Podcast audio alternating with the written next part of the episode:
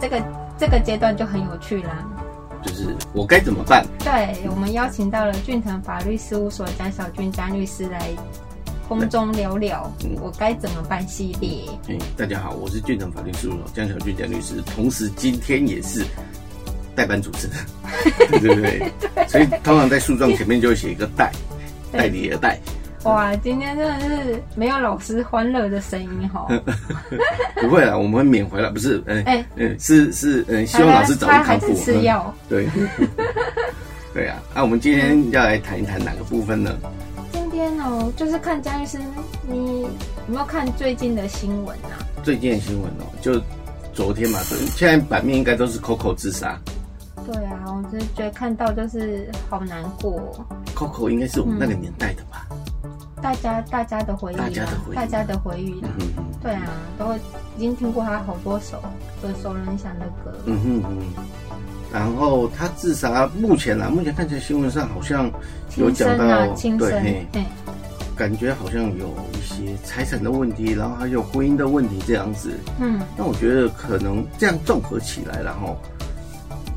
他的婚姻到底还是不是存在？因为其实我们也不是当事人，我们也不知道他法律关系到底怎么样。嗯。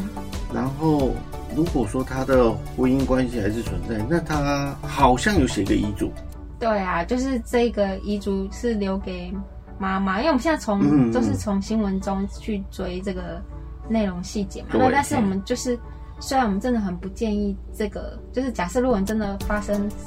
就是忧郁啊，或者是说内心真的不舒服的话，我还是觉得啦，就是可以可以找个人啊，或是说自己想的方法去去释压，而不是说默默去承受这些痛苦，然后选择这个方式啊。只是说今天就是透过这个我该怎么办系列，我们来谈谈这个遗嘱的部分嘛。对，再再谈一下遗嘱的部分，然后我们其实，嗯，我先前有在那个荣总有帮那个。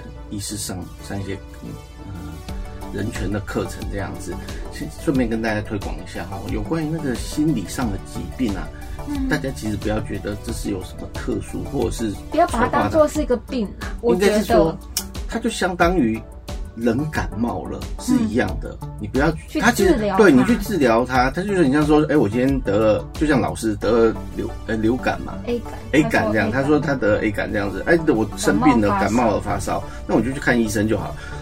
同样的，我们的人的心理或者是我们大脑其实也会生病，生病其实看医生就好，这其实没有什么大不了的，所以不要把它觉得好像它是一个不名誉的行为这样子。对呀，真的不要把它当做是一个。就是有问题，有问题的，或者说是呃。不敢讲出来，其实我觉得啦，这很多时候是需要舒压的。那他他舒压的方式其实有很多种，对，只是他可能没有办法释放出去啦，或者是他不他想要给外界知道。但是其实就我们而言呢，只要你正确认知，他说其实人只要是人的器官都不是会生病的啊，只要把它当成一个病去看医生，让医生帮你治疗好就可以了。可惜哦，真的是个才女，而且他把他把快乐留给我们。把悲伤留给自己。对啊，那所以他承受了过多的悲伤跟难过。好，那我们就回到正题啊。我们今天如果来探讨遗嘱这件事情，我们先，哎，因为他毕竟他是美国，就是有具有美国国籍嘛，所以他可能是适用美国的法律。嗯，但是我们毕竟我们是在台湾啊，所以我们今天探讨方式，我们先从台湾的法律来讲这样子。这边，嘿，啊，但是毕竟遗嘱它可能涉它所涉及到就是。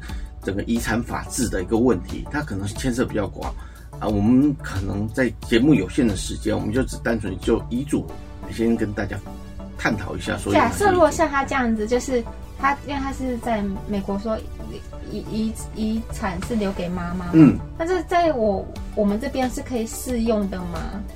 基本上哦，在我们国家里面，它有所谓的特留份。啊，所谓，也就是说，譬如像说，假设我的遗嘱，啊，就像 Coco 这样写哈，他说我的遗产我全部要留给妈妈，但是万一万一万一假设 Coco 他有小孩，哎，小孩可能他是第好没有小孩的话，那他有个婚姻关系，对，但是继父有，呃，不，他的前他的老公是不知道前夫啦，前夫是有两个小孩。前夫有两个小孩，但是那两个小孩可能不是跟他生的，不是不是。对啊啊，所以那两个小孩是没有关，跟 Coco 是没有任何的呃姻亲的法律关系。嗯，嘿，所以那两个小孩他本质上就没有继承权。哦，嘿，就只剩下他先生。那他先生目前呐，目前就新闻上看不出来他到底有没有离婚。不过我看起来好像是没有离婚的一个状况。可是就觉得很奇怪，明明我因为新闻我们不太清楚啦，因为他他比较个人隐私的部分嘛。也就是说，假设我们先假设，假设如果他具有婚姻关系的话，那其实他先生他会有所谓的特留份，就是法律在法律所强制规定，他在一定的。状态底下，他可以分多少钱？而且这个部分是不能够剥夺的。哦，就是保留给他的权益，最低最低的权益，这样讲白话就是这样子。是二分之一吗？还是多少？基本上全部吗？看他的，从他应继份里面再去算一半。但是他的应继份目前，我说实在，目前不大清楚多少。假设单纯就只有那个他的先生，然后第二个顺位是，假设第二个顺位就是他妈长辈这样子。对，嘿。那长辈的话，就可能要去看说，呃，妈妈、爸爸这样去算，嗯，啊啊，所以其实他会根据你人数的多寡，会有所，会有一些些不同这样子，哎，比如像说，假设今天是直系的话，因为直系血亲卑亲属，它是属于就是可能小孩的话，它就是有平均分配，所以其实哈，这法律规定的，哎，也不算复杂，会因为你实际上人数的多寡而有所不同啦。嗯，对啊。哎，那不是平平系也有吗？你说平辈吗？对。哦，你说他的兄弟姐妹吗？他第他其实我们法律是按照顺位去看。第一个是假设啊，假设 Coco 死亡的时候，他自己有小孩，嗯，或者他跟他先生有生小孩，那这些小孩呢就有继承权，而且是第一顺位。哦，小孩反而是第一。对嘿，只是当他没有小孩的时候，就变成说有那个，嗯，先生跟。那个他的爸爸妈妈一起去对，嘿，一起去继承这个部分。那如果又没有的话，如譬如像说，哎，父母亲都已没，就已经死亡的话，那才会变成说，哎，兄弟姐妹来去继承。哦，嘿嘿嘿，是这样子。啊，如果也没有兄弟姐妹，啊，基本上这在我们国家的法律哈。你假设也没有先生的话，那那有没有可能远房远亲的？没有可能。小孩子，因为我看有时候偶像剧会演说，哎，突然间就获得一笔巨大的遗产，也不知道是谁的。嗯，这个通常可能是跟遗嘱会比较相关，因为其实如果你单纯就继承的法律去看呐。你到了比较就是法律所规定的范围以外，如果这些的继承人都没有，法定继承人都没有，那基本上这些剩下的遗产就可能就变成国家的了。哦，我我我知道这个这个很就是有些单亲的，就是单哎不是是单身单身，然后没有结婚的，嗯，然后就可能有可能会遇到这种情况。对啊，所以这几年事务所这边呢，其实有常常会有单身未婚的。就是不管是男性啊还是女性，他可能在年纪比较大的时候，他都希望说来做个遗嘱，把自己的遗产规划一下，对，可能把遗赠给团体啊，或者是公益啊什么之类的。对啦，只是说这个要怎么去执行的问题，这样就赠给一个机构啊。所以这种时候做遗嘱是可以的吗？是可以的啊，基本上遗嘱你只要符合做遗嘱的方式就可以了。遗嘱有哪几个方式？遗嘱哦，遗嘱基本上它有五个方式啊。然后它的方式基本上可以分支为自书遗嘱嘛，嗯，然后公证遗嘱、密封遗嘱，还有代笔遗嘱跟口授遗嘱。啊，基本上简单的讲啊，自书遗嘱就是自己写，自我们自己自己写完就可以，自己写就可以了。那会不会写一写就没有效力？自书遗嘱后，它着重的重点是你一定要亲自。把它写完，那我写错了，假设写错就把它涂改就好了。只是说你在涂改部分可能要为了避免未来的争议啊，就写说哎，真真几字或者是三几字哦，嘿，要把它写写写清楚就对。对啊，不过你说那个自书遗嘱后，我在很就是我们自己在承办案件的时候，我曾经看过有其他人，他不知道为什么在写那个自书遗嘱的时候，他。他是电脑打出来的，然后再在最后面签名。这个就目前而言啦，我绝大多数的实物鉴检，他认为说你这不符合所谓的自书遗嘱。哦，我们只要就是亲手去写它，对，就算是假设如果是我我想要这内容，最好也不要用那个打字的电脑打字。对，嘿，哦，这个就是很很很很细微的细节的东西啦。因为因为嗯说实在的，我看到那个案件。那个居然就是这个，可能不太方便透露律师。就是我看到有个律师帮他打完之后呢，他就直接在下面签名这样子。后来就因为这个人死亡之后，大家就争执说你这不符合自书遗嘱的要件这样子。哇，就被退掉了。对，所以这这个遗嘱就整个是无效的一个状况。嗯，哦，嘿嘿嘿啊，所以说真的要注意这些。我觉得这这遗嘱有好多细节，因为我们都非常 care 这些。